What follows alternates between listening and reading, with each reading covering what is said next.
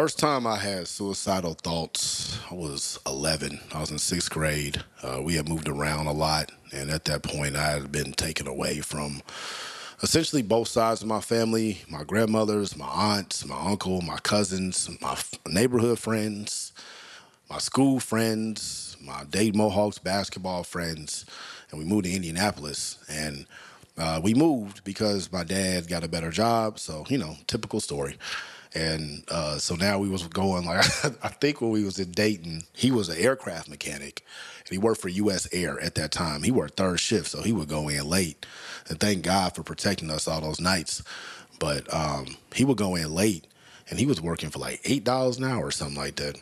And he got a job with the government in aviation, FAA, and I think like his starting salary might have been like forty five thousand or something. So he was salaried, and thank you, Daddy, for that for being the first man in our bloodline for who we know to be salaried, have a salary job, and um, so we moved. We moved to Indianapolis, and that was my, I think, fifth move, and I was ten. I'd already moved like five times, and so you know, there was a lot that was on me. First time going to a school where uh, I wasn't the smartest kid in a long time. First time going to a school where um, I wasn't like the best athlete. First time going to a school where I had no friends or no cousins or no relatives or nothing like that, or people knew. You know, first time living in, in a place since I was like cognizant where people didn't know who my parents were because, you know, we were living in my parents' hometown, Dayton, Ohio. And so, you know, I was sad. And this was like the fall of my sixth grade year. And I just remember just like wanting to kill myself. I was 11 and never did nothing crazy. And then basketball season started. And I'm in Indiana. And at this time, like Monday, I had Panther League practice. Tuesday, I had Suburban League practice. Wednesday, Panther League practice. Thursday, we had intramurals. Friday, I had off. Saturday, had Panther League game. Sunday, had a Suburban game. That was my sixth grade basketball schedule. I still know it. I was hooping six days a week. I was getting better. Like I was one of the best players in our school, and I was having so much fun. I was meeting friends, and I felt like I was just in my environment. And at that point, man, like this is Mike's first, not his first year back when they lost to the Magic, but this is the '72 and 10 Bulls year. This is when the Jordan 11s came out. We call them. You see the patent leather Jordans? Like I had them, hooping in them you know, had the Concords and I had the Breds, you know, like uh, it was just my dad asked me if I wanted Carolina. I was like, nah, I'm good. I didn't. I didn't really like the the white. It was weird to me, and I knew me. I was gonna get them dirty because I hooped. I hooped in my J's, and so like I was just excited to like be in middle school, and now I had my basketball friends. I just felt really comfortable. And in seventh grade, I made the team. You know, we sucked. We were three and fifteen. Probably one of the worst coaches I've ever had. Shout out to Coach Duckett. He was a janitor at one of our elementary schools, and he was doing what he what he could do. But man, that man ain't had no assistant coaches. Bro didn't even teach. I don't even know if he could read. Man, he didn't even know my name. He called me Little Barkley because in tryouts, the first day I wore Charles Barkley jersey, Suns 34, he called me Little Barkley. And I don't think he knew my name the whole season. Like he would say just Little Barkley. Little Barkley, get in the game, like whoopty whoop, whatever. And then eighth grade, uh, and I played football. And then seventh grade, for some reason, I didn't play AAU. Like I don't, I, I don't know if the AAU teams got tight or whatever, but people didn't want to put me on their AAU team, and I don't know if it was because they thought I sucked, but the team I was playing on sucked, and I didn't really like. I played significant, but like I didn't start, which I should have. But it, you know, whole other thing. And my dad, being first generation middle class now because we only had been there a, a year. And he goes from working in an aircraft hangar, now he got to wear a white collars to work every day. He's not as locked into my basketball endeavors as he once was. He's trying to make sure he's keeping us there. And so my mom is kind of stuck like in between that too. And I could see that's when the beginning of like an angst was building. And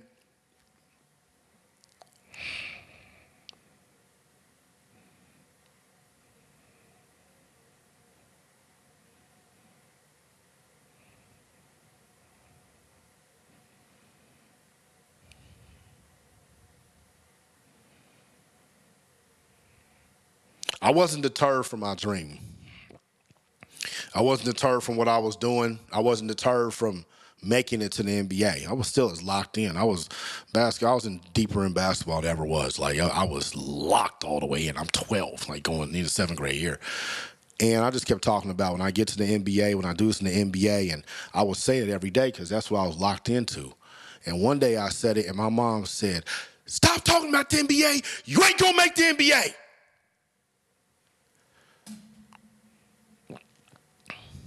Like I still can feel that pain, you know.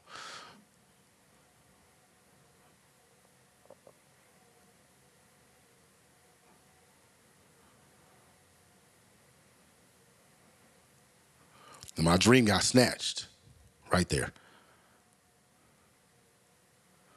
And I was emotional.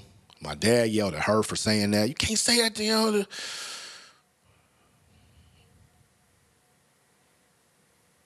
She came and she apologized and she was talking about she was just angry and frustrated, but you know, at that point, like, like my dream was gone. And I didn't play AAU. So that summer, my parents ain't put me in no camps or nothing like that. So I'm I'm trying to get better, but I ain't, you know, this is 1996, 97. Ain't no camps. Ain't no, I mean, there's camps, but ain't no workouts. It's like it literally the way Indiana was too. Is like since we weren't from there, there was these little political cliques, these little social political cliques around basketball. And like I wasn't super tall, my arms weren't super long. I didn't have super crazy bounce, but I had the intellectual basketball capital. I was smart, I was skilled, and I could play. And like I was worked harder than everybody else. Like I was legitimate. No matter who you put me up against when I was in seventh grade, I was not about to get my ass busted and I was going to score. That was the thing about that at that time. It's like every time I played, I scored. I scored a lot, but it was just like the coaches, my dad wasn't kissing coaches' asses. You know, we had dudes in our team that was buying Coach Duckett nachos and shit. Like my dad wasn't doing that. Like my mom wasn't a single mom trying to make sure that I'm getting everything and she's all involved in that. Like they from Dayton, we in Indianapolis. Like nigga, either this, it's gonna happen for you or it's not. And at that point, at 12 years old, especially being in Indianapolis, Indiana, at that time, the parents got to become the agents. And they didn't know that. They didn't know that. They didn't know that. They just think that like you're gonna, it's a meritocracy. They think that I'm gonna get on these teams because of my merit. So if I don't get on it, I just might not be good enough. No. Y'all got to knock down some doors, but they didn't understand that. So that seventh grade summer, I didn't play AAU. So I come back, eighth grade football, you know, I'll lead us in sacks. And I gotta say this. And one of my homeboys, uh, he got cut seventh grade. And so, but he he shouldn't have got cut. Like, we were three and 15. Okay. I'm not even trying to cap. We add him, we probably win at least eight games. Like, he was good. This is and this is the township that I'm in, man. I'm listen, it's it's crazy. Like so much so, not only did he get cut seventh grade, he made a team with me eighth grade. He got cut ninth grade, 10th grade, 11th grade, 12th grade, and played college basketball, Division two. This, this is the township we were in. The once again, he didn't have the social political connection that, you know, other kids had. And he wasn't overly tall, he wasn't overly athletic, but he could play because clearly he became a college basketball player. But, and even he was starting to like hate on me and stuff. Like his energy shifted. And then we had some dudes move in from another middle school and they were to take some spots, you know? So it was like, whoa, our team to be a little bit different this year. And there was dudes that, uh, knew that they was gonna get cut. I was like, man, I'm not getting cut, you know. So, and in eighth grade, I made the team barely, but I made it. And I set the bench the whole year. And I was sitting behind dudes I was better than. I'm not gonna say no names because I just saw them at our 20 year reunion and they were all super dope. But you know, I, I sat next to my homeboy too. He sat on the bench next to me. We both were better than them. But it but it became, you know, we got to mask our pain through joning on each other, trying to make each other feel bad, fighting, whatever it is, and just leading to these unhealthy, toxic relationships at that time to mask the pain that we're not getting what we want out of out of basketball. Once again, I'm on an eighth grade team with one coach, 15 players, no assistant coaches. You know, the coach wouldn't even give all of us the ball during practice. He wouldn't have all of us involved in practice. If he needed you in practice, you played in practice. If not, you just on the sideline doing whatever. Nobody working with us. And this is our middle school, probably 600, 700 kids. This is Indiana, Indianapolis. Y'all couldn't find another teacher to be an assistant coach to help out with the 15 boys. Like it was, it was insane what we had. And so since I set the bench, didn't play AAU again, and my birthday is August 2nd. So when I started school, my parents had a choice. They could even move me up. I could be the youngest in my grade. They could hold me back. I'd be the oldest in my in my grade. And because when I started school, we were in Japan. My parents were young. They were like 24, 25 years old. And um, they needed someone to watch me. You know, I was able to start school, and I was smart. I was able to start school earlier. And so going into high school, I turned 14. Everybody else was like 14, turning 15 they freshman year. I turned 14 like two weeks before school started. So when school started at high school, when I walked into my high school, North Central High School, with 3,000 kids, I was still essentially 13. Like I'm seeing these senior girls and they look like women. To this day, to this day, I ain't gonna say no names again, but like some of them women was just so fine. And now I look back and they was like 17, 18. When I was 13, I was like, yo, these is this is grown women. This ain't middle school no more. Like I'm seeing my homegirls from West Lane, like, I don't want to see y'all. Get out my face. You know what I'm saying? But they looking at the senior dudes the same way. And that that energy inside our high school, man, we had 3,000 kids and you could feel all of it. And then also that year, you know, we had uh, the guy who was the number two point guard in the country, Jason Gardner. And he was number one. Number one was Jason Williams that went to Duke, and Jason Gardner was number two. And Jason, he had went to my middle school.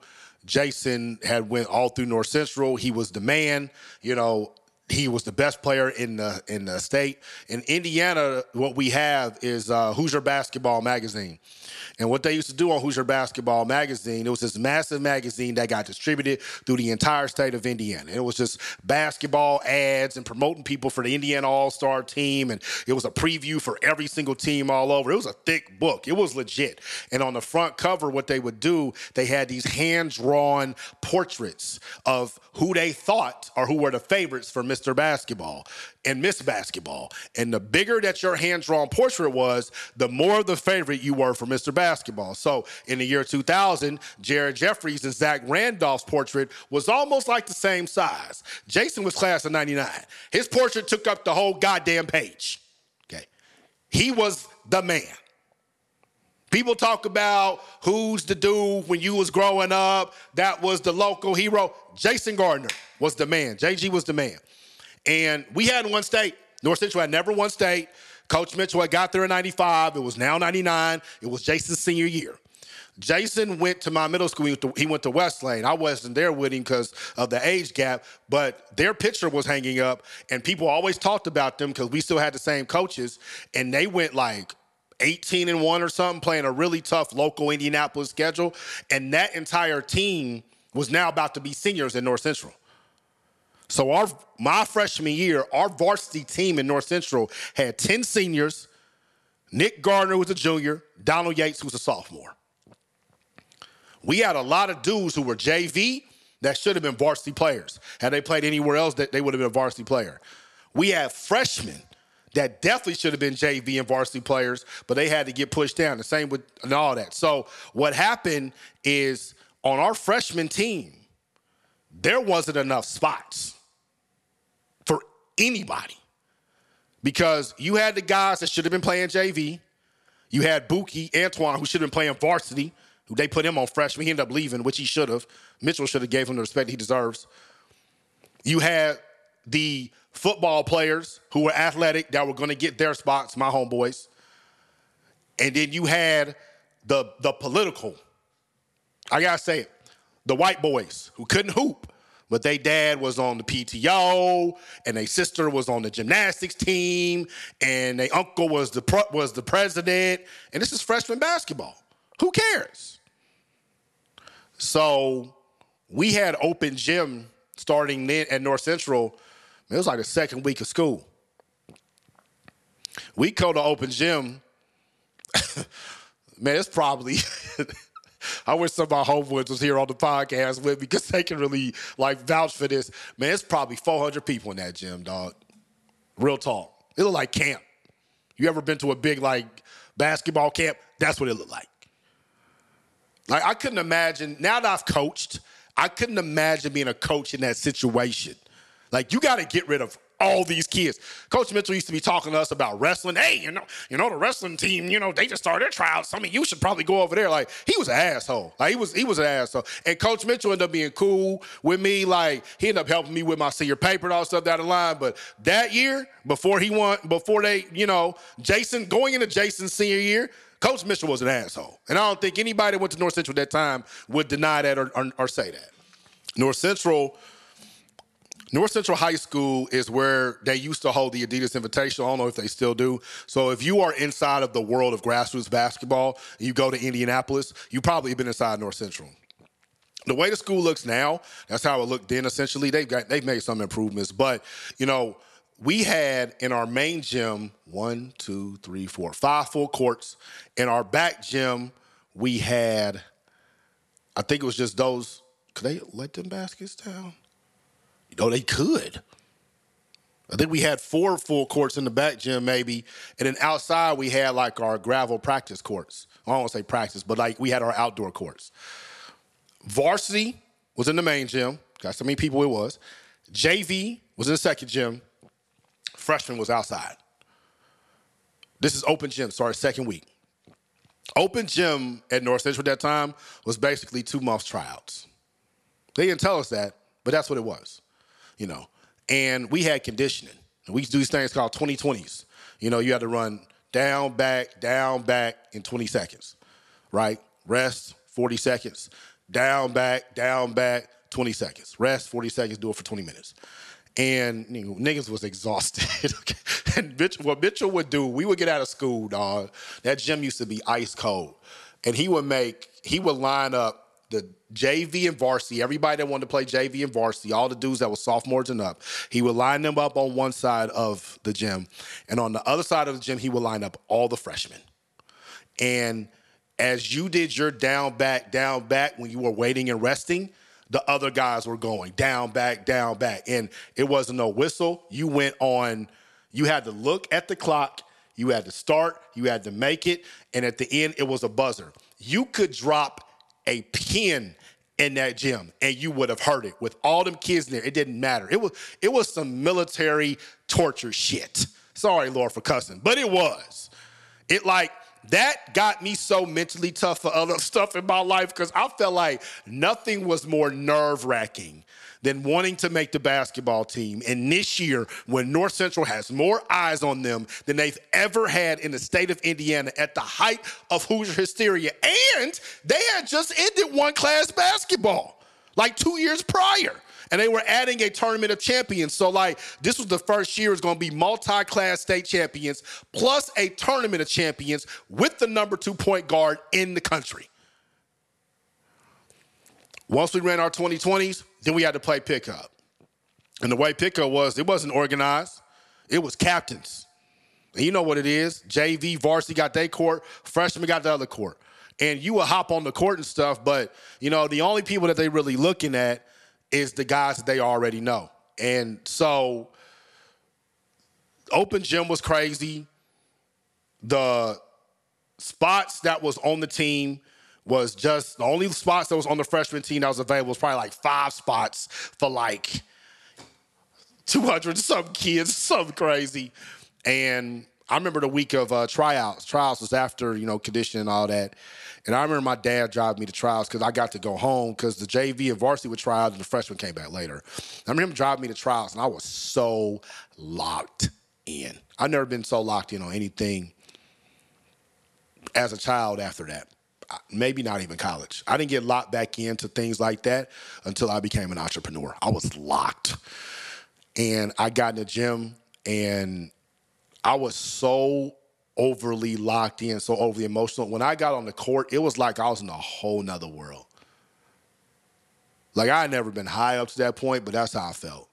Like things were just moving in so many different directions. Like I could barely remember stuff. Like it, it was it was overly emotional. Like it was like a almost like I was having some sort of brain orgasm or something. Like it was, it was weird. I had never felt that before in my life, and it wasn't like I didn't have control of my body because I did, and I was spinning, and I was shooting, and I was, you know, I played well in tryouts, um, but my heel started hurting. I remember being in the. Uh, um, so what Jordans is them? The 14s, the ones that kind of look like the Ferrari. You know, I remember hooping in them in tryouts, and my heel started hurting. I think I like a heel spur. Ain't had that since. So I set out. I remember asking the varsity coach, like, hey man, Coach Matt Graves, his brother Andrew Graves played at Butler. He I think Coach Graves, is he at he was at South Alabama? I don't know where he at now. But uh I was like, hey man, can I sit out? You know what I mean? And he was just like, Yeah, you know, like, no problem. And so when I set out, dudes started running running conditioning, and I'm like cheering dudes on, like trying to be like a like a good teammate. And that was the last day of trials. And I come to school, and that when I left tryouts, I you know, I didn't feel comfortable. And that night, I was just like, you know, I remember my house being really hot that night for some reason. And I wake up the next day, and I go to school, and I go to gym, and I look on that door, I look at that list, and I go to the C's, and I don't see no Clark. And I walk away, and I come back, because it was like a little crowd. Like it was really on some movie shit. Like when I walked up to it, it was it was a little crowd. I looked and I walked away, and I came back later, and I remember I looked again, and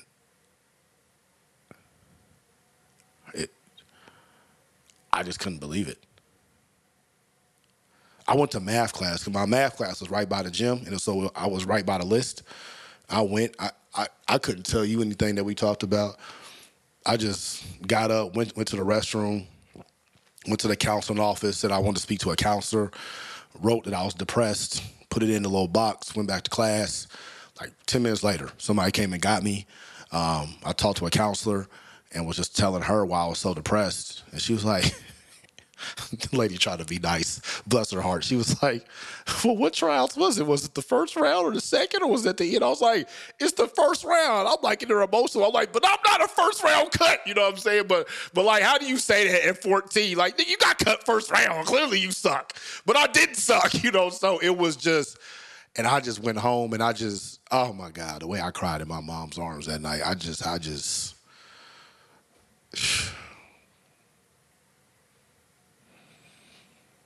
my identity was gone. Like I, who am I? Like who am I? You know, from like my name being in the paper when I'm in fourth grade for basketball. Who am I? You know, you're like you can't show your friends that.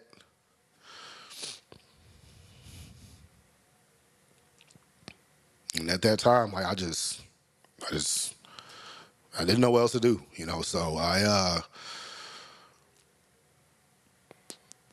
I just, I don't want to say I separated myself from the game. I do remember like two weeks later, like I caught like a sinus infection, like a real bad sinus infection.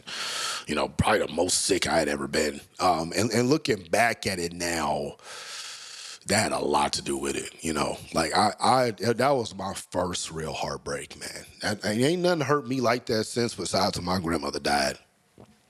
Nothing. Like, and so much so that I held myself back in the future when it came to going hard after things because I didn't want to experience that pain no more. And so, like, if I'm able to get an A on a test, nah, let me just study enough to get a C. I can always say I didn't try. You know, my grades suffered. I didn't want to be involved in nothing. Like, nigga start listening to a lot of music. I became a dude in school that's walking around with the Walkman with the headphones. I listened to a lot of music, man.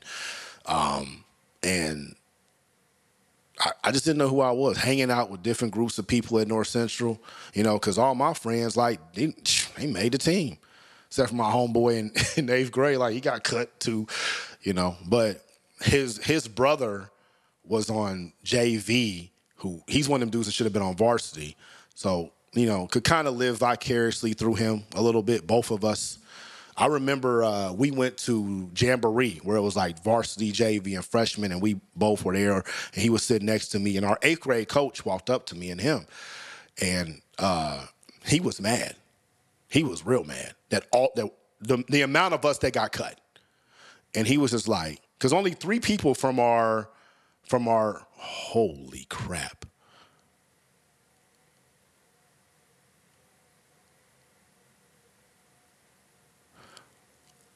only two people from our eighth grade team made freshmen, and they both were white. And our coach is black. And he, Coach Keel used to talk to me about some of that stuff when we was in West Lane, but I just pieced that together. Like he, that's what that face was. Like he was mad. He was just like, two. And then, and, then he said their names. He was like, and just walked off, you know, and so that that just shows me like my mom was right but she wasn't trying to take my dream away she had a pulse for what was going on she knew the entire situation. She knew the powers that they were working against, and she knew what my dad wasn't doing and what she didn't know how to do. And he didn't know how to do neither. So I'm not blaming any of them.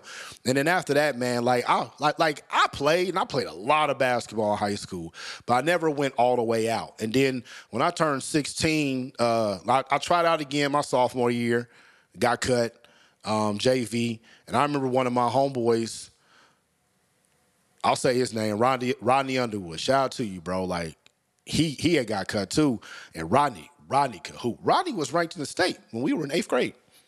He was like the number two point guard in the state, and he got cut. This is what I'm trying to tell y'all. but anyway, so Rodney's talking to me, and I tell him I got cut, and I'm just sitting there. He just like, man, that don't bother you. And I just looked at him. I was like, no, but I'm lying. Like it did bother me. Now sophomore year didn't bother me as much as freshman year, but like whatever. And then junior year, I didn't go out. Like I was starting to put myself in that shell. Like I'm not going out for that, man. And then my sophomore year, couple of my homeboys got cut. That was really good. So it was just crazy. So then, uh, when I became my second semester of my junior year, I hit a growth spurt. I hit like my muscles started coming. Like I kind of developed late, and my jump shot was automatic. Like my jump shot was wet. And so I would play pickup. I would play in church leagues. I would play against dudes that went to Pike or, you know, Warren or Scecina. They're like, bro, how are you not on anybody's team? I'm like, man, I go to North Central. Y'all know how it is, you know what I'm saying? And so, like, I just became a basketball player without ever playing on a basketball team like that ever again and the psychological aspects of that, the effects of that, it just made me um, not go as hard after things, and that's wrong. You know, I didn't I didn't really start going hard after stuff again until I'll probably say I got cut freshman year. Probably my freshman year of of college is when I really started going after things hard again. I didn't start going after things hard in my relationships until I was in my 30s. All the women that I dated from the time I was 14 till I was 30, I wasn't giving them everything I had because I didn't want her to hurt me like basketball did. I could always hold back. You know, I was never gonna let anything hurt me like basketball did. Nothing. Ever. Again. And when you do that, that's just the devil holding you back and not letting you go after your, your gifts because you're gonna get cut. Everybody in the history of basketball has been cut except probably LeBron. And I'm talking Olympic teams and everything. There are Hall of Famers that have gotten cut. Everybody's gonna get cut in basketball. And I wish this would be more of a conversation that if you play basketball, you're going to get cut. I don't care how much money you made, how many points you scored, whatever it is. Eventually, someone's gonna tell you you are not good enough to play here. And what do you do after that? What's the next step after that? Fortunately for me, God allowed me to experience that when I was 14. And I say fortunately, Because I still, as y'all can see, I still have the pain. But I'm fortunate because I was able to experience the game from a different perspective. I still was a player, but I started watching it crazy. I started studying it crazy. I became a scout. I became an analyst. I became a writer. I became somebody that everybody knew, like, damn, Dorian know a lot about basketball. But everybody in North Central knew it didn't matter. You weren't going to play on the team unless you was one of the little pets. Speaking of which, that year they we did win state championship. Jason did what he was supposed to do. He won Mr. Basketball, won state championship. Some of the best memories from my high school life. He hit a, a massive shot versus Bloomington South. I think it was semi-state when he when he hit that. You know, went to Arizona, played for a national championship his sophomore year. Uh, was the Nay Naismith Player of the Year, if I'm not mistaken, when he was at Arizona. So Jason had a phenomenal career, and he cool as hell. And everybody else on the team was cool as hell. But it was just how that infrastructure was set up. So how to get over getting cut from basketball? You know, I'm I'm sorry that you listen to this episode and you watch this video and you were thinking that I was gonna give you some strategy, but bro, ain't no strategy to that. You're going to fail in life. You're going to get cut. And the pain doesn't go away. It's going to cause friction in your relationships. You know, I want to say something about my mom before y'all go in. Like, man, she was trying to protect. She wasn't trying to hurt. And me and her have had very open conversations about this. And when she watches this, she gonna be mad. you know, because me and her have had these conversations about it. But like I told her, I, I'm telling her, I've told her that happened to us, so I could share it. So you, mom, don't do it to your little boy or to your little girl. My mom took them arrows for somebody I'm talking to right now. Because when she took my dream away, I never played the same again. My, my confidence was gone. Because my dream was gone. And I resented her for a very long time. And I buried it. I, I buried it. But I resented her. I say I probably officially like let it go. I was 25. So at least 11 years. You know, because I just couldn't understand how you could do that to somebody. But now that I'm older, now that I understand the socio-political environments, now that I understand, you know, money and how that factors into things, now that I understand what was going on in Indiana, now that I've coached, and I've coached in prep schools at Montverde, and I've been in Division One, and now understanding the business of basketball, I understand. Like she was in a helpless position, and she thought she was protecting her son. But what she really did is she started my career to where I'm at now. Mommy, if it wasn't for you, I wouldn't be right here.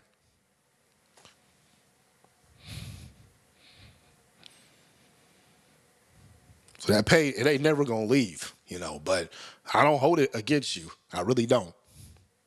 Cause I know I'm probably gonna do something too, you know, to to my daughter. You know, and I hope that she forgives me you know. I knew when I filmed this that I was gonna cry. I didn't think I was gonna cry twice. You know, but you don't get over it. It doesn't leave. When you love the game, you love the game. It is what it is. But just because you get cut, that don't mean you ain't good enough. I don't mean that you ain't gonna contribute nothing. I don't mean that, you know, this is the end of the road for you and whatever. You know, basketball is a game that gives forever. You know, there's so many stories of dudes that get cut at every level. You got to keep going. That's the thing that I regret about myself. Like, I should have kept going. I should have got cut. I should have went harder. You know, and that's when I got to college. That's why I did that. I went hard. That's why my music career, I went hard. That's why in social media, I went hard. That's why when people used to talk crazy to me, I used to snap back because, like, y'all not about to make me feel like I'm not going to that pain for y'all. That pain's reserved for basketball. That pain don't go nowhere else. I'm not letting it affect other aspects of my life. So you got cut. Go harder. You can never be too good of a ball handler. You can never be too good of a shooter. Phil Handy has workouts for you. YouTube has workouts for you. Study footwork. Get up shots. Look up other schools. Find where there's an opportunity for you. Find a coach that believes in you. Find an adult that's going to invest in you in your time. Your parents ain't going to do it. They don't know how. You're watching this video, not them. You got to take your basketball career into your own hands because that's how this game works. This is the beginning of it. Getting cut is the transition from when the game is being controlled by the adults and the parents and it's getting passed on to the game is in the hands of the players. You know how much basketball you about to play and your parents ain't gonna be able to see you or watch you? You know how much basketball you gonna play when you score, nobody's gonna clap? This is the beginning of it. You wanna make the NBA? You wanna play Division One college? You wanna play varsity? You wanna play JV? Go harder. There's two types of pains in life the pain of sacrifice and the pain of regret. The pain of sacrifice is temporary, the pain of regret lasts forever. Pick your pain. I'm out the pond. Y'all stay true.